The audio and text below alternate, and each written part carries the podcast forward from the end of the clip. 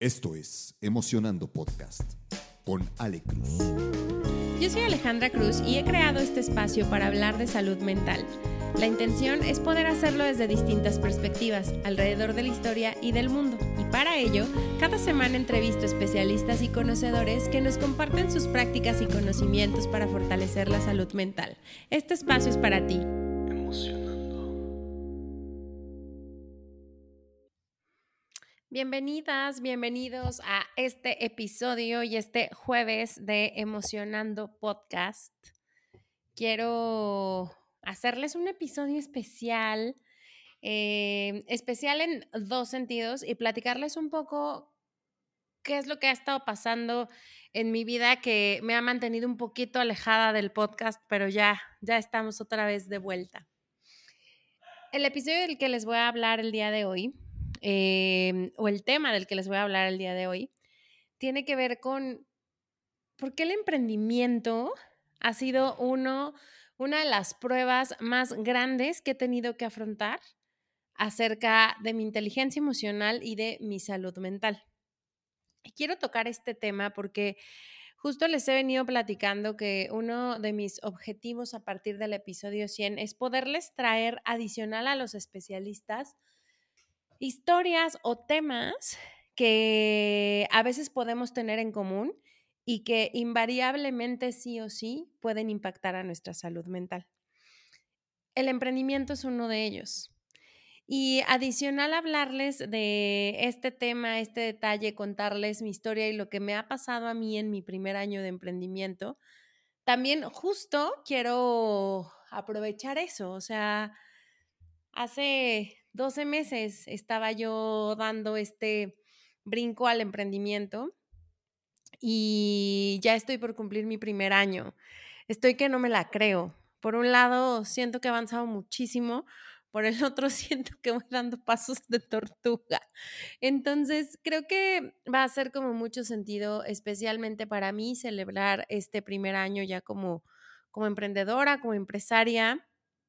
Y contarles por qué ha sido una de las pruebas más grandes, de las más grandes que ha puesto ahí en tela de juicio en bastantes momentos mi salud mental. Miren, creo que algo que a mí ha sido de mucho aprendizaje durante este primer año es que por más que quiera controlar o tener una imagen mental de las cosas, hay cosas que no te puedes imaginar el impacto porque es la primera vez que lo has hecho o porque simplemente es un terreno completa y absolutamente desconocido.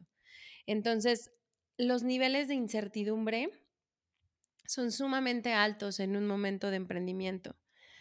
Hay algo que, que a mí me pasó y, y, y no, yo creo que cada historia de emprendimiento tiene lo suyo. Yo creo que cada emprendedor al final, o algo que he podido ver es que cada emprendedor al final tiene su camino, tiene su momento, tiene sus formas. Eh, cada negocio que se emprende o cada modelo de negocio es tan distinto uno de otro que lo que menos hay en este mundo son fórmulas. Entonces, cuando yo tomé la decisión de emprender, que eso ya fue varios años atrás, eh, no tenía nada claro qué era lo que iba a hacer, qué era lo que iba a ofrecer, eh, cómo iba a ser mi primera etapa en el, en el emprendimiento, ¿no? Lo que sí sabía es que yo quería hacer algo por mi cuenta, que yo quería ser mi propia jefa, que yo quería tener el mando y las riendas de un negocio o, y que, o de un modelo de negocio y que en ese modelo de negocio quería ofrecer algo. Yo estuve como mucho tiempo enfocada a servicios, entonces como que me imaginaba que iba a ir relacionado a servicios más que a productos, pero eso era como lo que tenía en, en mi cabeza, ¿no? Todo borroso. Todo sumamente borroso. Lo que sí pude tener claro eh, desde ya bastantes años atrás cuando empezó como mi preparación al emprendimiento, porque creo que antes de dar el paso yo lo que hice fue como irme preparando, fue saber que era algo que realmente deseaba, que yo estaba rodeada de un grupo de emprendedores, que me gustaba su vida, que me gustaba lo que hacían, que se me hacía bastante inspirador su historia, saber que habían podido eh, crear sus propios negocios de distintas cosas, ¿no? De distintos servicios eh, y de distintas industrias. Eso me llamaba muchísimo la ilusión. Y bueno, saber también, por ejemplo, que eh, como que en la parte familiar, pues por ahí también mi papá fue una gran influencia para, para que yo me decidiera a hacer algo ya completamente por mi cuenta, ¿no? Eh, ¿por dónde empezamos? Aparte de darles este, este contexto, fíjense que yo lo que quisiera es, y anoté aquí cositas que... que quiero, que quiero primero como empezar a tocar tres puntos, ¿no? El primero de ellos es que creo que hay que estar bien conscientes que sí, una realidad es que el emprendimiento es una prueba a tu salud mental, porque el emprendimiento requiere de una profundidad bastante, bastante amplia de autoconocimiento y autoconciencia. Creo que si por ahí alguien me escucha y está pensando en emprender, uno de los primeros consejos que yo le daría es: empieza a conocerte cada vez más, empieza a hacerte mucho más consciente de tu inteligencia emocional y a adquirir estas habilidades y esta capacidad emocional que al final el emprendimiento va a requerir, porque no es aquí, aquí en este escenario eh, tan incierto, tan lleno de pruebas, desafíos, tomas de decisiones rápidas y un montón de cosas. Eh, algo que no nos podemos saltar en el emprendimiento es saber que vamos a entrar, a abrir una puerta de autoconocimiento y autoconciencia profundo. Entonces, todo el trabajo de anticipación que puedan hacer para eso, háganlo. Ya prácticamente una vez que das el paso al emprendimiento, te metes a la cancha completa a probarte, a probarte todos los días, a probarte en un terruño bien particular, bien pantanoso, este, sin claridad de pasos a dar. Entonces, eso reta mucho la, la persona que eres. Es muy, muy común y, y, y pasa, sé que también pasa cuando estamos en el mundo laboral, pero ahí como que lo tenemos un poquito más blindado, pero especialmente en el emprendimiento es muy común que nos visite el síndrome del impostor, el síndrome de la impostora veinticuatro siete inclusive muchas veces. Eh, probablemente a mí, por la manera en que lo estaba yo observando o lo quise llevar, fue que tuvo un impacto tan importante en ese sentido. Y justo les quiero platicar porque hace una semana más o menos estaba yo participando en un congreso para presentarle al mundo la consultoría de salud mental que, que por bastantes años he estado ahí diseñando de la mano de una gran amiga mía, socia, que adoro, quiero y hemos desarrollado cosas bien interesantes en ese sentido. Y estábamos platicando con uno de los niños que nos ayuda a hacer su servicio social. Y por ahí estábamos conversando muy casual de cómo estábamos y yo le contestaba de una manera muy profunda que prácticamente a mi mes doce pude tener ya esta respuesta porque los meses anteriores era otra. Cuando yo decido tomar un nuevo reto profesional, en mi cabeza...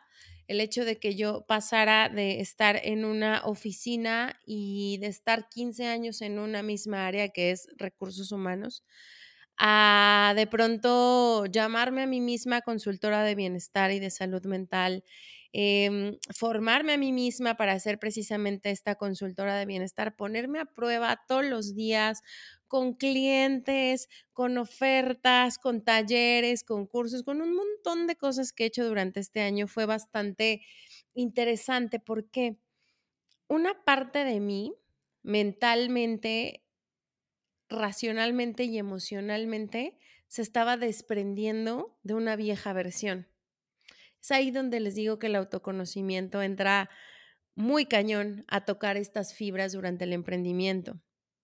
Porque en mi cabeza en mi corazón y en mi emoción, yo estaba viviendo un duelo de la persona que era profesionalmente, de la que había construido una carrera súper sólida, con avances y pasos súper significativos, la que llegó a tocar todas, absolutamente todas las posiciones de la estructura que había donde trabajaba, la que estuvo en una empresa eh, súper reconocida mundialmente, eh, la que fue muy experta y era conocida por muchísimas personas precisamente por su expertise, a pasar al otro lado donde era la nueva, la novata, la que no había estudiado psicología, que eso fue un punto bien importante, en una parte de la industria que es salud y bienestar.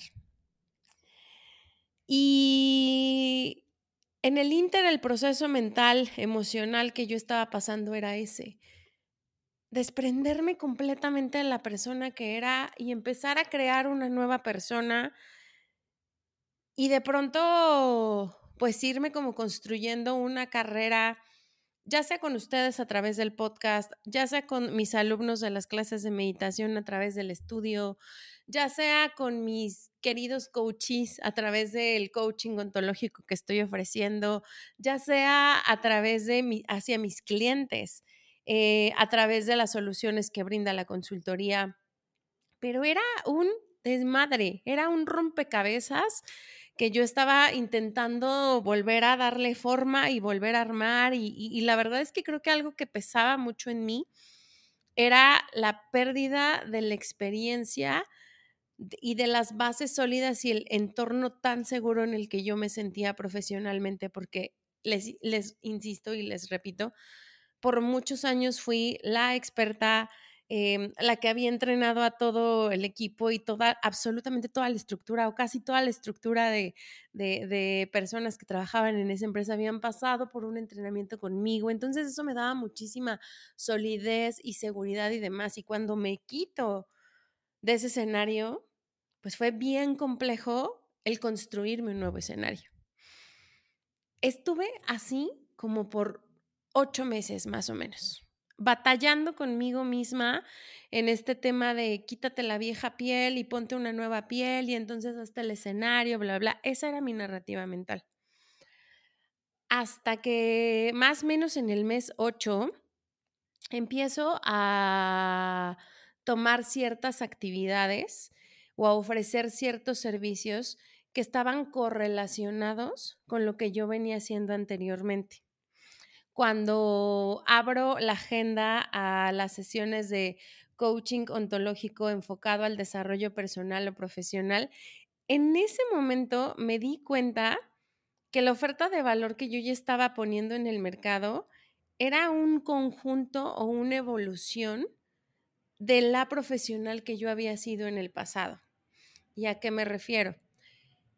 Hoy, de manera formal, guío a otras personas a través, a través de el coaching. Eh, en este caso, la técnica que yo ocupo es coaching ontológico ejecutivo, pero las guío para que puedan desarrollarse en su misma posición o en otras posiciones de manera profesional. Y entonces les desarrollé todo un modelo en donde trabajamos sobre las bases del liderazgo, los ayudo y los acompaño para resolver ciertos conflictos que de pronto llegan a tener en el trabajo, apostamos por mejorar sus relaciones con jefes, con pares, en hacer network, y entonces ellos se llevan de una manera muy práctica y aplicada posibilidades para poder resolver lo que llegan conmigo a atender a una sesión.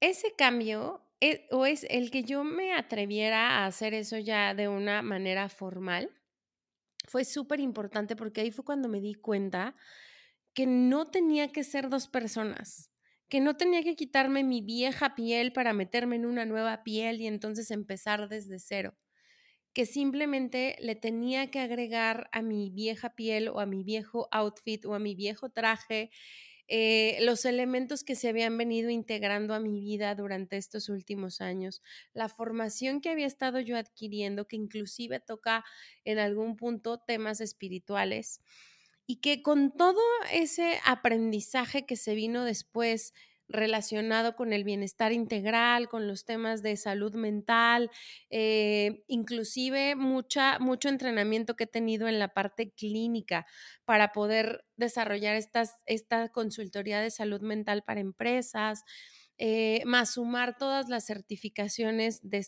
de los estudios que había yo tenido en el pasado, inclusive la certificación de meditación para poder eh, guiar personas, pero ahora desde esa tecnología a crecer, a desarrollarse en su vida personal con sus situaciones cotidianas en la vida. Todo eso sumaba un montón de significado y de fondo a lo que yo estaba haciendo y ofreciendo ahora como servicio. Pero yo no lo caché, los primeros diez meses no lo caché, o nueve meses no lo caché, lo caché hasta hace un par de meses, que fue justo cuando empecé a, a, a estructurar este como modelo de sesiones uno a uno y, y empecé a darme cuenta que daba y hacía mucho sentido para mis clientes o para mis coaches, que hoy ya llevamos con algunos trabajando unos, algunos meses, y puedo ver sus avances y puedo ver cómo van creciendo, adquiriendo habilidades específicamente de su liderazgo, porque eso es, eso es algo que siempre fue una de mis grandes fortalezas mientras yo trabajaba, el desarrollo de habilidades suaves.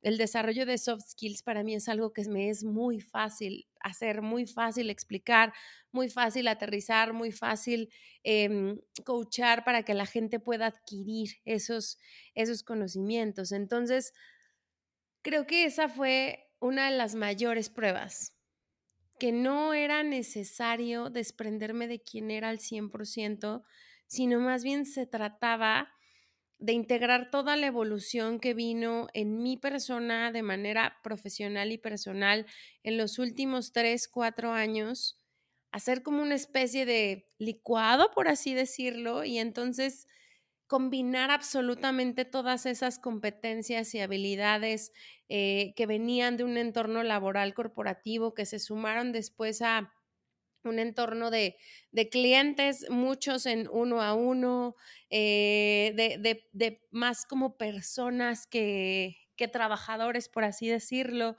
y después hacer como una combinación para poder entregar una oferta de valor. Esto no hubiera sido posible para mí si no hubiera yo ya antes hecho un poco de trabajo o bastante trabajo de autoconocimiento, porque los enfrentones que te das cuando te das cuenta que hay una parte en la que habías depositado tu identidad que ya no está contigo y que es importante crear una nueva identidad, son súper heavies.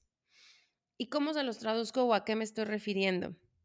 Yo por muchos años, antes de que todo esto pasara,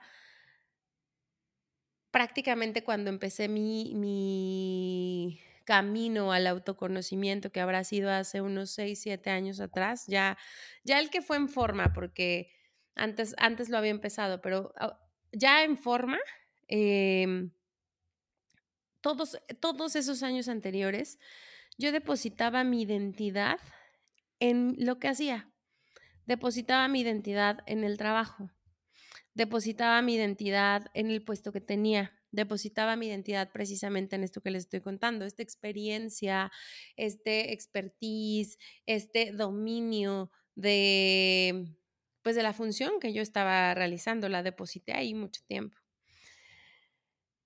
El autoconocimiento te permite saber que no eres lo que haces y que en muchos momentos, como a mí me pasó los primeros meses, que me decían, Ale, ¿qué haces?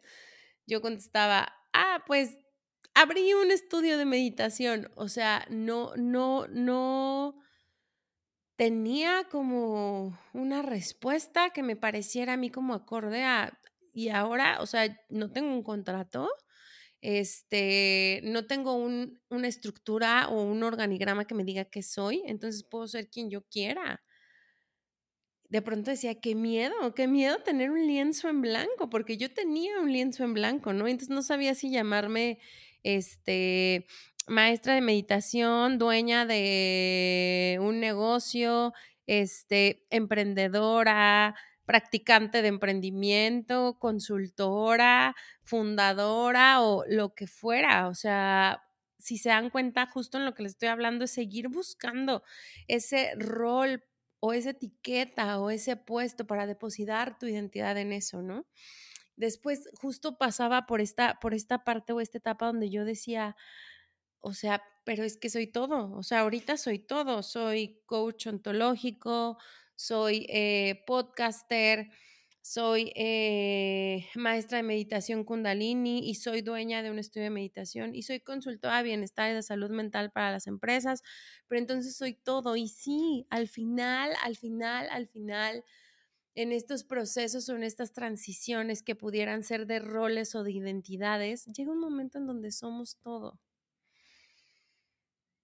Y qué paz, y qué paz ser todo, porque justo mis primeros ocho meses de emprendimiento, mental y emocionalmente estuve buscándome una etiqueta, una etiqueta que sonara bien, una etiqueta que fuera adecuada, una etiqueta que me diera tranquilidad y paz, y al final me terminé dando cuenta que esa etiqueta era absolutamente todo.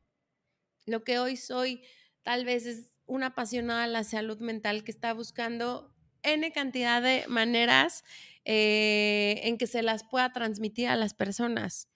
Llámese a través de meditaciones, de cursos, de talleres, de diagnósticos organizacionales, de certificaciones de habilidades, de lo que sea, lo que sea. Soy tan apasionada de este tema y tengo tanta convicción en mis paraqués que justo ahí me daba cuenta que todo lo que había pasado, todo lo que yo había vivido, tanto de manera personal como de manera profesional, todas esas veces en que puse el tema de salud mental en la, en la mesa, en la organización en la que trabajaba, todas esas veces en que abrí los micrófonos para que habláramos de este tema, era la preparación para lo que yo iba a terminar desarrollando como un servicio, una consultoría con mi mejor amiga o con una de mis mejores amigas. Porque todo ese camino avanzado al final ha estado terminando dando frutos, dando frutos súper significativos en, en, este, en este avance y se ha convertido en la creación de una empresa. Pero entonces somos todo. Cuando somos emprendedores somos todo y somos nada. Entonces esta etapa, esta fase, este... transición, cambio de rol, cambio de reto profesional, construirte otra carrera a lo mejor similar o distinta a lo que venías haciendo, sucede durante el emprendimiento. Yo alcancé a ver dos tipos de emprendedores, o, o, o bueno, muchos, pero en general se los voy a poner como en dos, ¿no? Están los emprendedores que como yo a lo mejor se atan a un para qué más profundo relacionado un poco con el propósito, la misión, un tema que amas, que te lleva a aprenderlo, a quererlo desarrollar, a convertirlo en un modelo de negocio. Y están los emprendedores que hacen negocios a través de otros modelos de negocio u otras franquicias, los que le apuestan a abrir un restaurante, una cafetería, una lavandería, ta, ta, ta. Algo que pueda traer flujo de efectivo, de cualquier forma, en cualquiera de los caminos puedes pasar por esto que te digo. No sé cuál es el idóneo, no sé siquiera si hay uno idóneo o, o, o el más suavecito, pero me parece que los dos terrenos tienen ahí un proceso de aprendizaje súper, súper, súper importante. Inclusive si solo quisieras como dar el dinero para abrir una franquicia. Yo por unos meses lo pensé. O sea, esto iba avanzando, sí, de manera consistente, pero de una forma lenta, mucho más lenta de lo que yo tenía en mi cabeza, que hubo ocasiones en que decía, ¿y si paro aquí y entonces mejor abro una cafetería? También me gusta el café, también sé de esto, pudiera atenderla y entonces hago eh, un poco de dinero, me vuelvo a capitalizar y regreso a este punto. No, yo no decidí irme, ese, irme por ese camino. Que les insisto, hay N cantidad de caminos distintos en el emprendimiento, pero justo voy a pasar con, con el segundo punto que les iba a compartir del por qué yo decidí no moverme de ese camino. Otra cosa que descubrí, que sí o sí o sí es necesario trabajar mientras estás emprendiendo, o de preferencia antes, es tu relación con el dinero. Esta relación con el dinero está directamente ligada al crecimiento de tu empresa. Yo tuve que meterme de cero a cien en los temas que tienen que ver con la forma en que mentalmente he aprendido o estuve aprendiendo a relacionarme con el dinero. Inclusive, entre más he mejorado mi relación con el dinero, he podido tener y sostener más clientes en mi cartera. Pero este ha sido un obligatorio a trabajar y explorar. Si me relacionaba con el dinero desde la carencia o desde la necesidad, ¿qué pasa conmigo en esos momentos donde me dejo abrumar porque el avance de la empresa lo juzgo como lento? Yo, yo hubo meses en donde decía, esto no va a jalar y no me va a dar de comer, en el tiempo que yo tenía un budget establecido. Y entonces en esos momentos la ansiedad estaba a tope, las, los cuentos que yo me estaba contando estaban terribles. De hecho, por ahí hay uno de los episodios que, que, que recién les puse, creo que por abril, que fue uno de mis bajones más fuertes, hasta que después me di cuenta que la manera en que me estaba relacionando con el dinero estaba siendo el problema.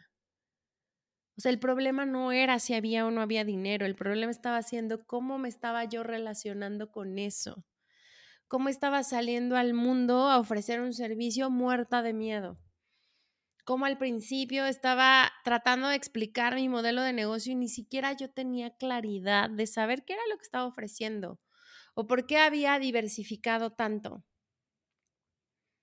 Que esa fue una de mis estrategias. O sea, yo me metía al tema de salud mental, bienestar, wellness, pero desde muchas puertas. Y entonces tampoco me la hizo fácil, porque hagan de cuenta que mi, mi carreta venía súper llena de un montón de cosas y entonces pesaba un montón. Sigue pesando, pero poco a poquito he logrado como, como avanzar, avanzar, avanzar, avanzar, posicionarme, posicionarme, posicionarme y, e ir empujando de pronto la primera que se pudo operar, que fue el estudio de meditación, luego la segunda que se intentó operar, que fueron los talleres de bienestar, que ahorita los tengo en stand-by, pero los voy a retomar. Ya, ya tengo mucha más claridad de cómo hacerlo. Eh, empujar la consultoría, que es tan grande el proyecto que re, ha requerido muchísimo tiempo de diseño, investigación, ejecución, preparación, hasta que ya está ahorita absolutamente lista para operar, ya estamos hablando con clientes, o sea, ya, ya está. Pero empujar todo eso requirió mucho trabajo mental y mucha exploración de la relación con el dinero. Yo me juzgaba como una mala vendedora. De hecho, mi relación con las ventas había sido horrible en el pasado. Muchas veces me repetí a mí misma, yo no voy a vender, no me gusta la manera en que he aprendido que son las ventas, no, jamás, este, no me va a pasar. Y tras, de pronto te vuelves emprendedor y o vendes o vendes, porque ese es el oxígeno de tu negocio. Y entonces o aprendes sobre la venta o encuentras maneras o te formas o contratas a alguien para que venda, pero finalmente las ventas son el oxígeno de tu negocio.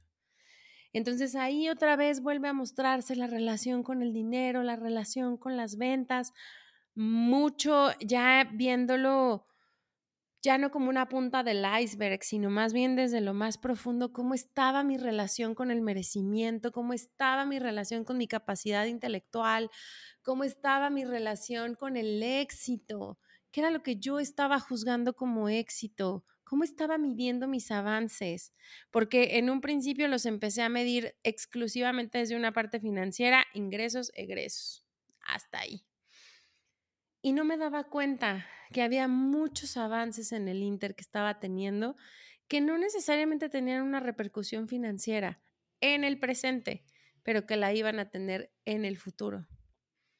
Entonces, sí o sí, explorar la relación con el dinero es súper básico y fundamental dentro del emprendimiento.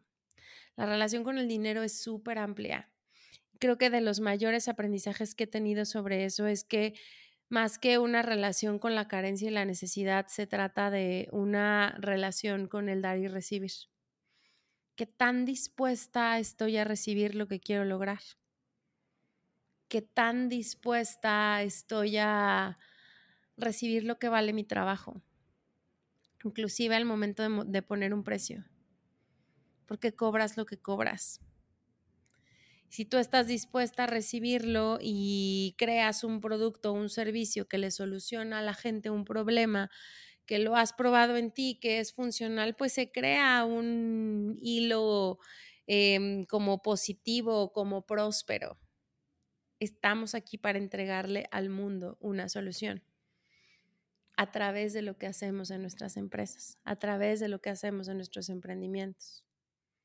Entonces, la relación y explorar esta relación con el dinero ha sido maravilloso, pero ha sido también bien doloroso porque he tenido que romper patrones que estaban súper metidos en mi cabeza, en mi inconsciente, y que sí, en varias ocasiones, estos fueron los temas que más desafiaron mi salud mental.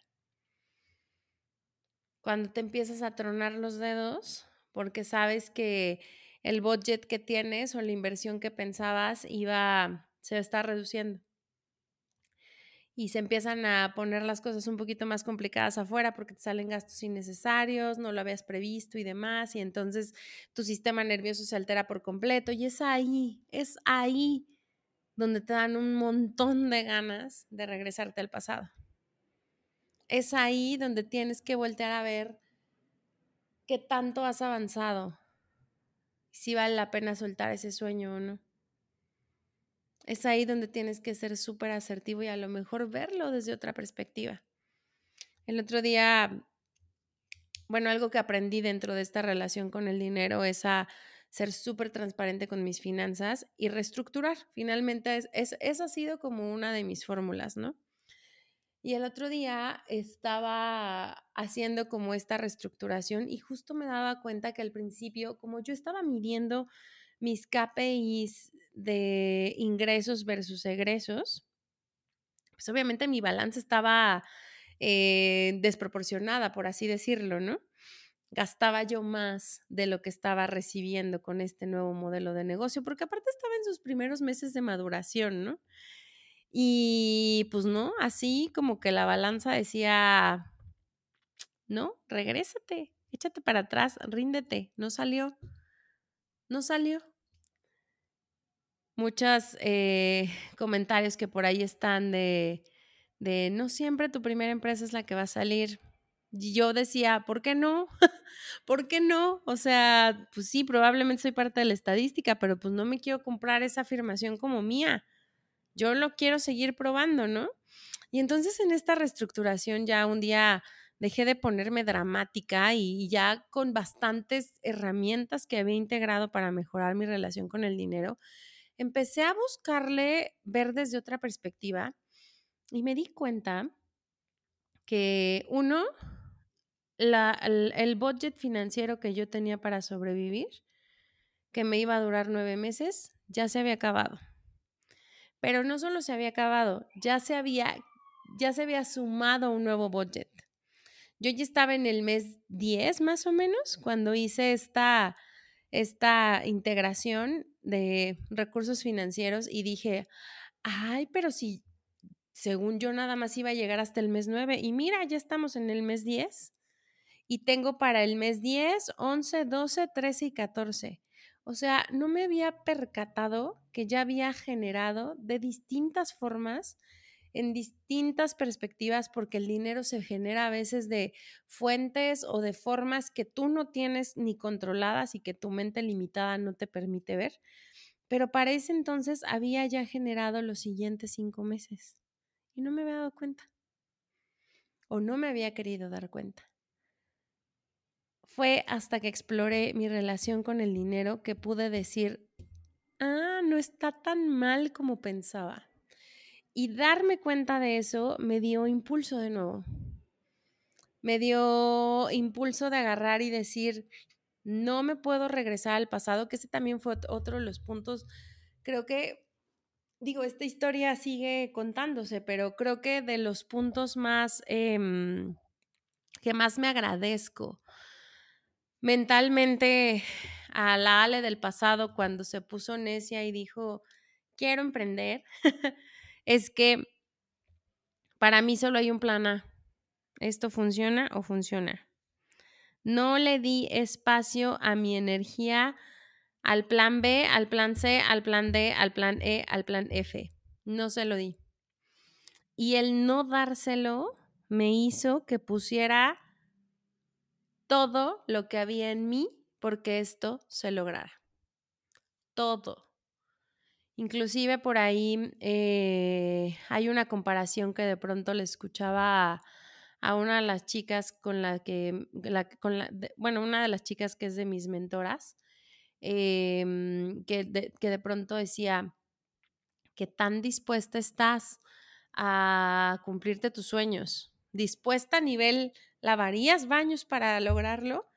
Si la respuesta es no, pues a lo mejor no estás tan dispuesta y se vale, ¿no? O sea, se vale decir, ah, pues yo le entraría a esto, pero no a esto, ¿no? Porque si es así, entonces hazte plan B, plan C, plan D, demás. Pero si estás dispuesta inclusive a hacer, eh, lavar baños, limpiar, lo que sea por tu sueño, entonces estás súper dispuesta. Y ese es el mensaje que tú tienes que mandar hacia afuera. Estás tan convencida de lo que quieres hacer, de lo que estás ofreciendo, de lo que estás solucionando, que no importan los nos que se te presenten, que no importan las puertas que te cierren, que no importan las veces que te equivoques, tú vas a seguir consistente y constante para cumplir ese logro, ese sueño, para generar esa empresa. Y ese es el tercer punto. Después de trabajar la relación con el dinero, algo que se trabaja mucho y porque tienes prácticamente el escenario puesto es la resiliencia. Esta resiliencia que se construye a través de la constancia y de la consistencia. Porque despertarte todos los días a dar un pequeño paso por tu empresa es lo que construye los pasos y los cimientos del futuro.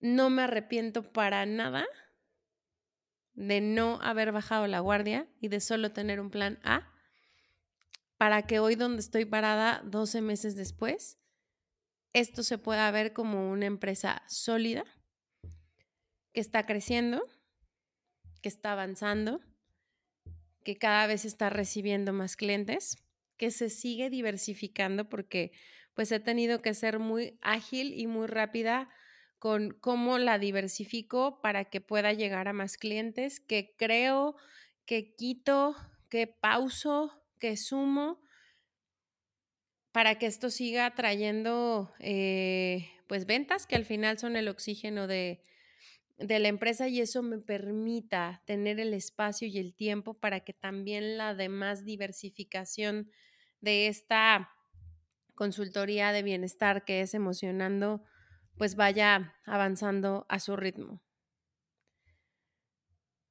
Por unos meses, los primeros, en, sobre todo, yo tuve bastantes dudas de si estaba en el camino correcto, de si estaba haciendo lo adecuado, de si estaba bien difícil, porque a veces también me contaba esa historia de no, esto está súper difícil, yo no sé nada, no sé nada de redes, no sé nada de marketing, no sé nada de ventas, eh, no soy la más experta en finanzas, entonces pues va a estar bien complicado, entonces igual y si mejor nos echamos para atrás. Esos eran algunos de los pensamientos que de pronto me llegaban.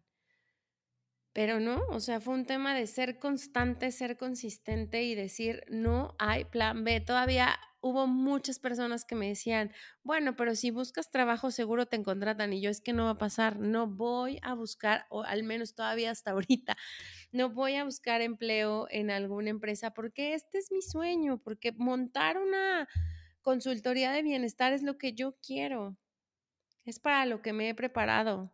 Allí están a lo mejor en una canastota todos los huevos, pero están diversificados Y en esa medida, alguno va a pegar, alguno va a surgir, alguno va a avanzar en la medida que lo necesito. Todavía no, no les digo toco madera y jamás en la vida, porque no, seguramente si, si en algún momento eh, esto se atrasa más o se complica más de lo debido, pues entonces podré regresar al mundo laboral y después retomar o hacerlo a la par o no sé, encontrar como nuevas maneras, pero ni siquiera lo quiero poner en mi lenguaje porque para mí no es opción.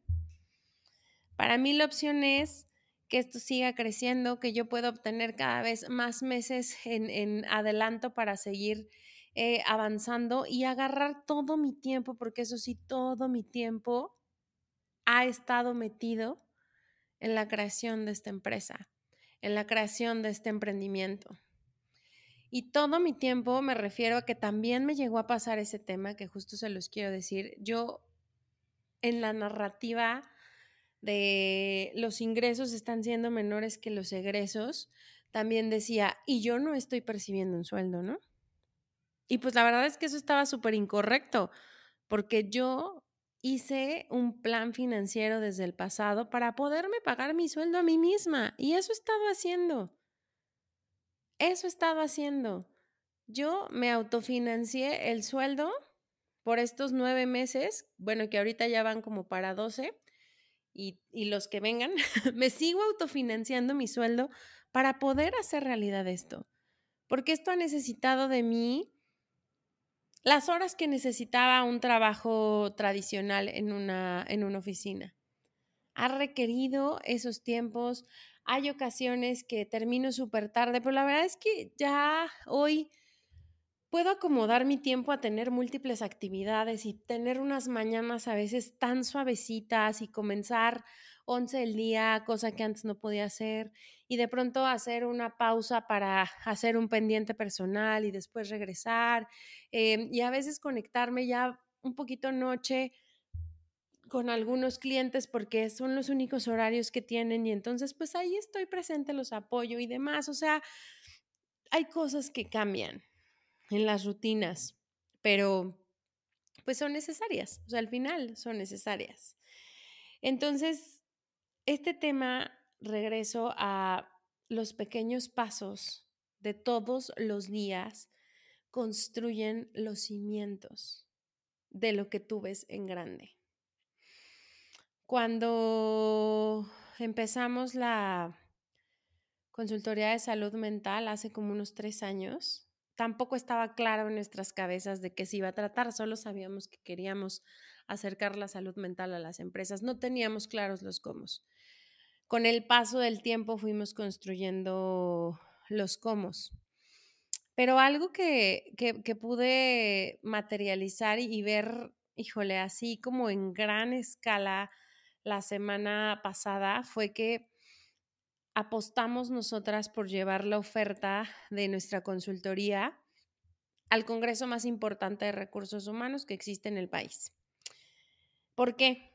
Porque eso nos dio la posibilidad de estar de cara a cara con las personas o los directores que toman las decisiones para activar estos programas en sus empresas y poder hablar con ellos en sesiones cortas, veinte, treinta minutos, para explicar lo que nosotros hacíamos, nuestra oferta de valor y nuestro gran diferenciador, para hablar sobre las problemáticas que hoy existen en las empresas cuando queremos acercar salud mental, para hablar sobre cómo es importante desarrollar soluciones de raíz, para encontrar los malestares organizacionales que pudieran estar generando alguna sintomatología, para saber cómo la sintomatología es algo que requiere finalmente un tratamiento clínico.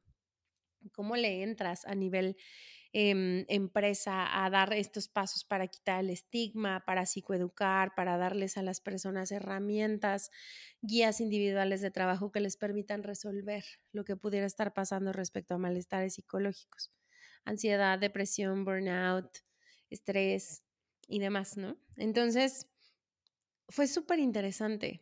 Pero jamás me hubiera imaginado hace dos años, cuando yo me conectaba después de regresar de mi trabajo habitual por Zoom con mi socia y con dos niñitas que nos estaban ayudando en servicio social a, a hacer investigación clínica, que todos esos esfuerzos, que todas esas conexiones, que todo el trabajo que llevó la generación de una evaluación que, que hicimos de bienestar emocional, que fue como nuestro, nuestro primer paso, iba a redituarse con bastantes meses después en que pudiéramos presentarnos en ese, en ese congreso como expertas en salud mental y desarrollo organizacional, con productos y servicios súper específicos, alcanzables y con soluciones que de verdad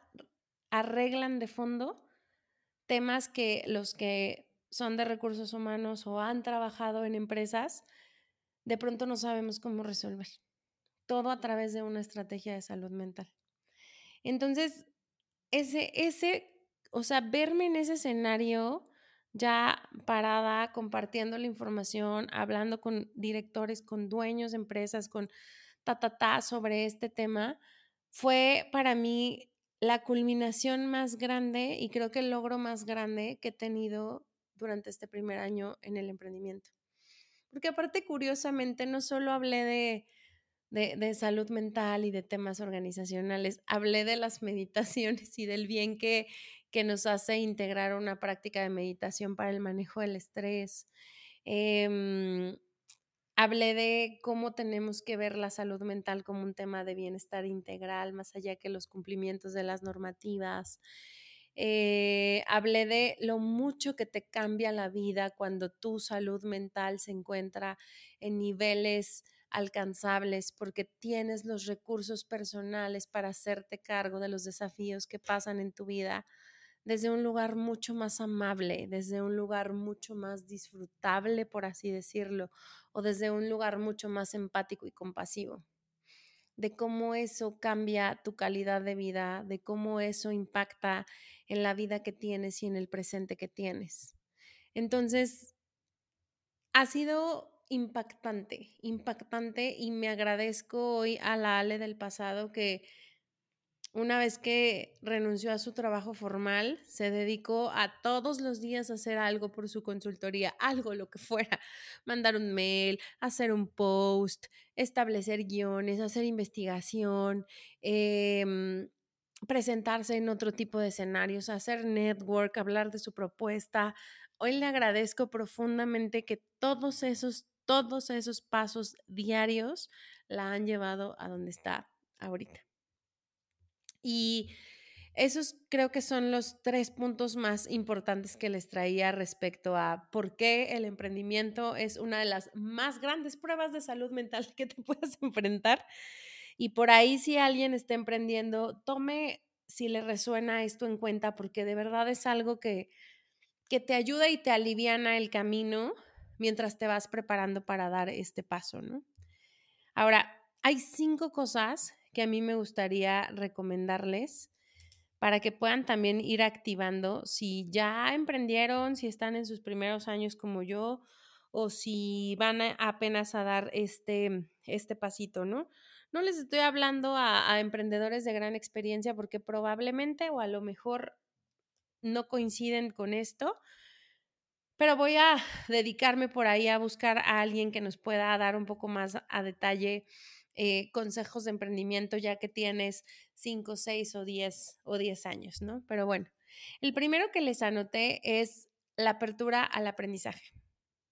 Cuando estás emprendiendo, digo, cuando, ajá, cuando estás emprendiendo eres aprendiz todo el tiempo. En un mundo donde no existen manuales, no existen técnicas, eh, donde cada modelo de negocio es tan distinto y tan particular que declararte aprendiz y ponerte en esa, en ese estatus es lo mejor que puedes hacer por ti para poder integrar nueva información como si fueras una esponjita y después de ahí discernir qué te funciona, qué no te funciona, eh, a qué le haces caso, qué no y demás. La apertura al aprendizaje es uno de los grandes consejos que por ahí me dio alguien que que, que aprecio mucho y que me acompañó en estas primeras etapas y que la verdad es que lo ocupé como bandera y lo sigo ocupando como bandera porque yo sigo siendo aprendiz en emprendimiento, aunque ya muchas cosas hayan avanzado, pero sí sigo aprendiendo todos los días de esta gran eh, aventura. El segundo, hagan comunidad, hagan comunidad con otros emprendedores. Hay un montón de personas, se sorprenderían de la cantidad de personas que están entrando en este mundo del emprendimiento. La comunidad creo que te funciona en dos caminos. Uno, la comunidad de emprendedores te hace saberte que no estás solo, te hace saber que puedes levantar la mano para preguntarle a alguien que a lo mejor tiene dos o tres meses más que tú en este medio, alguna duda, algún tip, cómo le hicieron para. Para también darte cuenta que nosotras hicimos, bueno, yo me metí a un club de empresarias con, con una, una mentora que decidí que fuera mi mentora porque ella trabaja muy de fondo los temas de relación con el dinero, de los perfiles empresariales y es muy conocedora de la creación de empresas digitales, que es lo que yo estoy haciendo. Eh, entonces, en este club de empresarias, algo que se hizo súper bonito fue un grupo específico para podernos apoyar entre todas a crecer nuestras redes. Y entonces ha sido súper padre poder apoyar a otras emprendedoras que también quieren crecer en las redes, porque al final en una empresa digital las redes son tu medio de venta.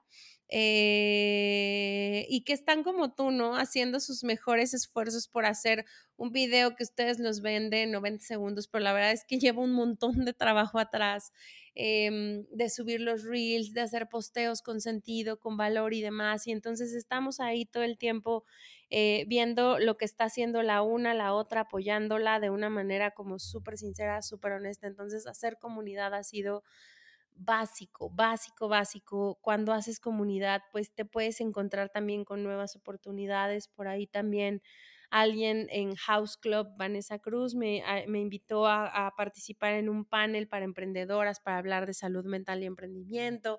Entonces, al final son escenarios que te van dando eh, entrenamiento, que te van dando aprendizaje, que te van dando apertura, que la gente va conociéndote en ese, en ese camino, ¿no?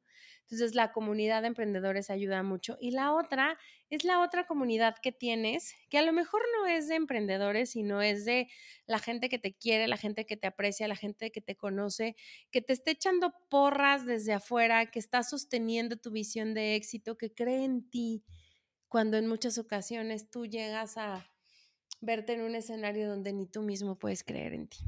Entonces, esa comunidad, híjole, a mí también me ha ayudado un montón eh, a decirme, vas por buen camino, qué fregón esto que dijiste. Eh, inclusive por ahí de pronto me dicen, ay, el otro día vi un video del que hablaste de estrés y entonces me hizo mucho sentido. Es ese tipo de... de de información, de saber que entonces lo que estás haciendo sí está resonando con alguien, al menos con una persona, eh, que el programa que le ofreciste, en mi caso de meditación, le ayudó para avanzar en algún aspecto de su vida. Ya con eso uno, uno cumple su propósito y, y, e insisto nuevamente, como hay muchas ocasiones en donde los desafíos son súper grandes, es muy fácil dejar de creer en nosotros, pero cuando tienes una comunidad alrededor que te apoya, que confía, que cree en ti, a veces más que tú mismo, también eso te ayuda muchísimo a, a poderte impulsar y a, y a no tirar la toalla en los momentos difíciles. El tercero que les puse es busquen un porqué, inclusive si su porqué es solo obtener más recursos o generar más dinero, ese porqué también tiene profundidad, ¿no? ¿Por qué es importante tener un porqué? ¿Por qué hice esto? ¿Para qué hice esto? ¿Para qué quiero emprender? ¿Qué es, ¿Cuál es la necesidad que estoy queriendo cubrir? ¿Cuál es la misión que quiero alcanzar? ¿Cuál es la visión hacia el futuro que tengo de este proyecto? ¿Cuál es mi porqué más profundo? Para mí, como les he dicho, entre la balanza del dinero y mi porqué, siempre ha ganado más mi porqué, pero en algunas ocasiones me ha preocupado más la balanza por el dinero. El por qué yo quise moverme al mundo de la salud y el bienestar es porque quiero acercar recursos para que las personas puedan brindar, para que más bien para que puedan tener más herramientas para fortalecer su salud mental. Y que en estas etapas de crisis o de desafíos donde la vida nos presenta situaciones, puedan tener estas herramientas, recursos y ocuparlos para pasar por estas situaciones de una mejor manera, para atravesar el dolor pero no entrar en esquemas de sufrimiento. Porque lo viví, porque les he contado que mi historia con la salud mental empezó de, de, de momentos en donde yo pensé que inclusive la vida iba a estar por ahí de por medio, ¿no? Y se logró salir de ahí. Se logró salir gracias a los profesionales, gracias a las herramientas, gracias a la comunidad, gracias a las personas. Y entonces yo sé que a veces la accesibilidad a la salud mental en este país es muy poca.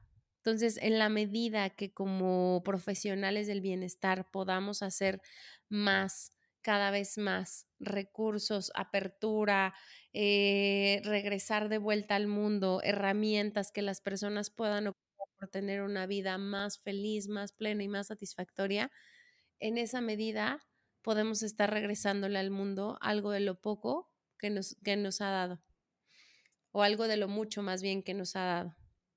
Entonces, ese es mi porqué.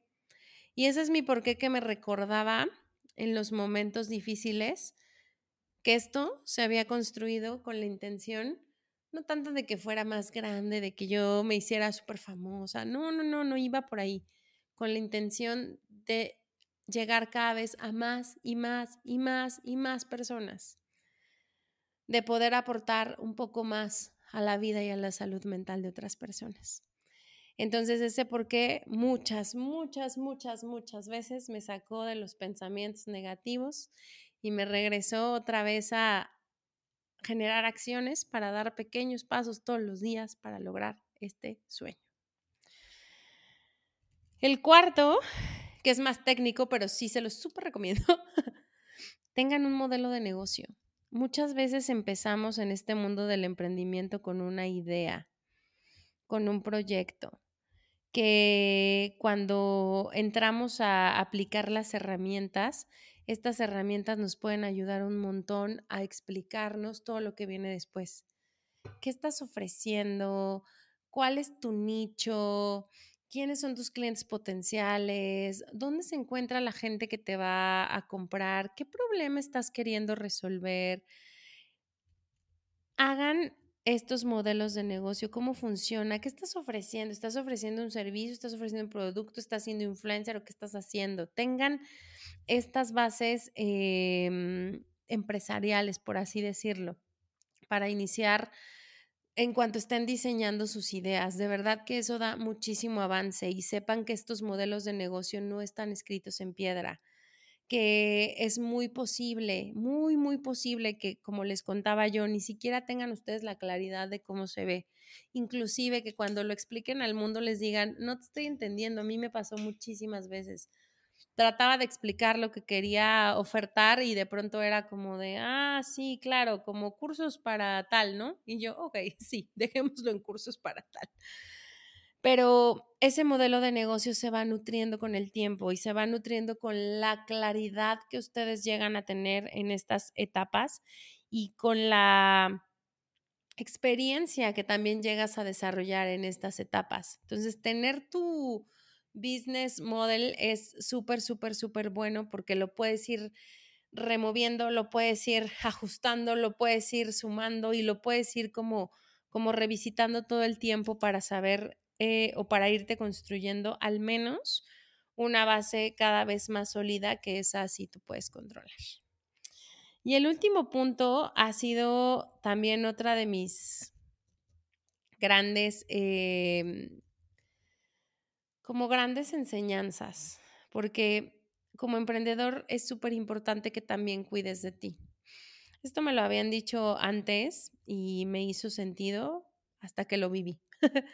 Pero por ahí me había comentado otra emprendedora que cuando tú emprendes sobre algo que te mueve mucho el corazón, que hay mucha pasión por detrás, es muy fácil que te dejes llevar por eso y que entonces eh, le metas acelerador, eh, estés trabajando veinticuatro siete, las frustraciones son también a veces como súper intensas, entonces eso le mete mucha, mucha, pues sí, mucho esfuerzo. Y en ocasiones, pues como estamos en los primeros años, pues entonces descuidamos lo que tiene que ver con nosotros para poder crecer un negocio. Y algo que yo he aprendido, eh, porque he tenido estas temporadas de cargas de trabajo bastante grandes, eh, inclusive a veces un poco más grandes que las cargas del trabajo anterior. Eh, y no me refiero a las horas, sino creo que más bien a las cargas mentales por el reto profesional que implica estar haciendo algo nuevo todo el tiempo o estar aprendiendo todo el tiempo, ¿no? Eh, pero algo en lo que he querido ser como muy congruente es, Alejandra, tú ofreces bienestar, no puedes permitirte el no cuidar de ti y el sobrepasar las líneas de tu propio bienestar en este emprendimiento. Entonces, estos programa, este programa que hice de una vida con estrés a través de la meditación prácticamente fue un programa que me hice para mí y que yo no quito el dedo de renglón de meditar y hacer mis meditaciones de estrés todos los días para poder regular las cargas de estrés que este reto me ha traído. Porque me parece que algo que tienes que hacer cuando tú tienes un emprendimiento es ser congruente con lo que ofreces. Y si yo les ofrezco bienestar y vengo a contarles que específicamente, por ejemplo, el programa de meditación es un programa que está desarrollado para, para darte las herramientas para que puedas regular el estrés de una forma efectiva, es porque funciona y es porque lo he probado en mí. Y es porque cada una de esas clases está probada en mi persona y que no significa que ya no tenga estrés. La verdad es que no, si sigo de pronto padeciendo estrés, pero ahora tengo herramientas para poderlo gestionar. Ahora tengo herramientas para poderlo liberar todos los días. Y qué maravilla es liberar el estrés todos los días, porque entonces no se acumula como una olla express. Y entonces hay varios beneficios que yo he tenido a través de aprender a regular mi estrés. Mejorar mis relaciones personales, mejorar mi sistema inmunológico, evitar las tensiones musculares, ya eso no existe en mí. Mi sueño es perfecto, descanso perfecto, duermo como bebé todos los días, o sea, hay muchos, muchas ventajas que hay alrededor de esto, pero el autocuidado, que es algo que yo promuevo mucho, pues es algo que también tienes que tener como emprendedor. Darte ese tiempo, darte ese espacio, inclusive darte unos días de vacaciones. Yo no he tomado vacaciones desde hace un año y cachito hasta este fin de semana que voy a tomarme unos días que ya los necesito bastante para poderme desconectar y volverme a conectar. Porque entre más descansada estoy, más capacidad productiva tengo, mayor enfoque tengo, mejores decisiones tomo, más rápida y más ágil soy. Entonces, cuidar de ti durante el proceso de emprendimiento es vital, vital, vital, vital, vital para que tu emprendimiento vaya creciendo, para que tu emprendimiento vaya sucediendo durante el tiempo, porque el emprendimiento es más un maratón que una carrera o es más un maratón que un sprint. Necesita ritmo, necesita velocidad, necesita resistencia, necesita, necesita constancia, necesita consistencia, necesita firmeza, necesita tranquilidad, necesita un montón de cosas. Entonces, cuidar de ti se vuelve cien por ciento básico para poder llevar un emprendimiento a que vea la luz, a que crezca, a que se consolide, a que en algún momento se amplifique o se diversifique. Entonces, pues con estos cinco puntos creo que puedo cerrar eh, el episodio de hoy como en tips y recomendaciones para nuevos emprendedores. Eh, y bueno, como, como conclusión decirles que Finalmente yo ya a mi primer año, ¡eh, se logró! Soy muy feliz porque mi cabeza al principio no me daba más allá de pensar en los primeros seis meses.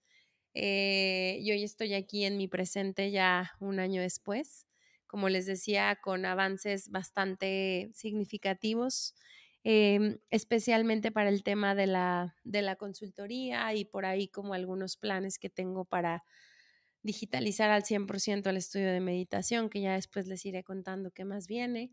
Eh, pero bueno, precisamente esta preparación para el congreso que ocupó mucha de mi energía, muchas de mis horas de trabajo en el último mes particularmente, bueno, lo llevamos, la, la verdad es que lo llevamos planificando eh, y diseñando desde hace como seis meses, pero el último mes sí tuve que meterle el acelerador. Eh, Eso fue lo que hizo que tuviera que pausar un poquito, en este caso, el tema del podcast para poder atender eh, este congreso que también era súper importante y súper relevante, pero ya estamos de vuelta, así que regreso con este episodio de emprendimiento y la forma en que esto ha desafiado mi salud mental.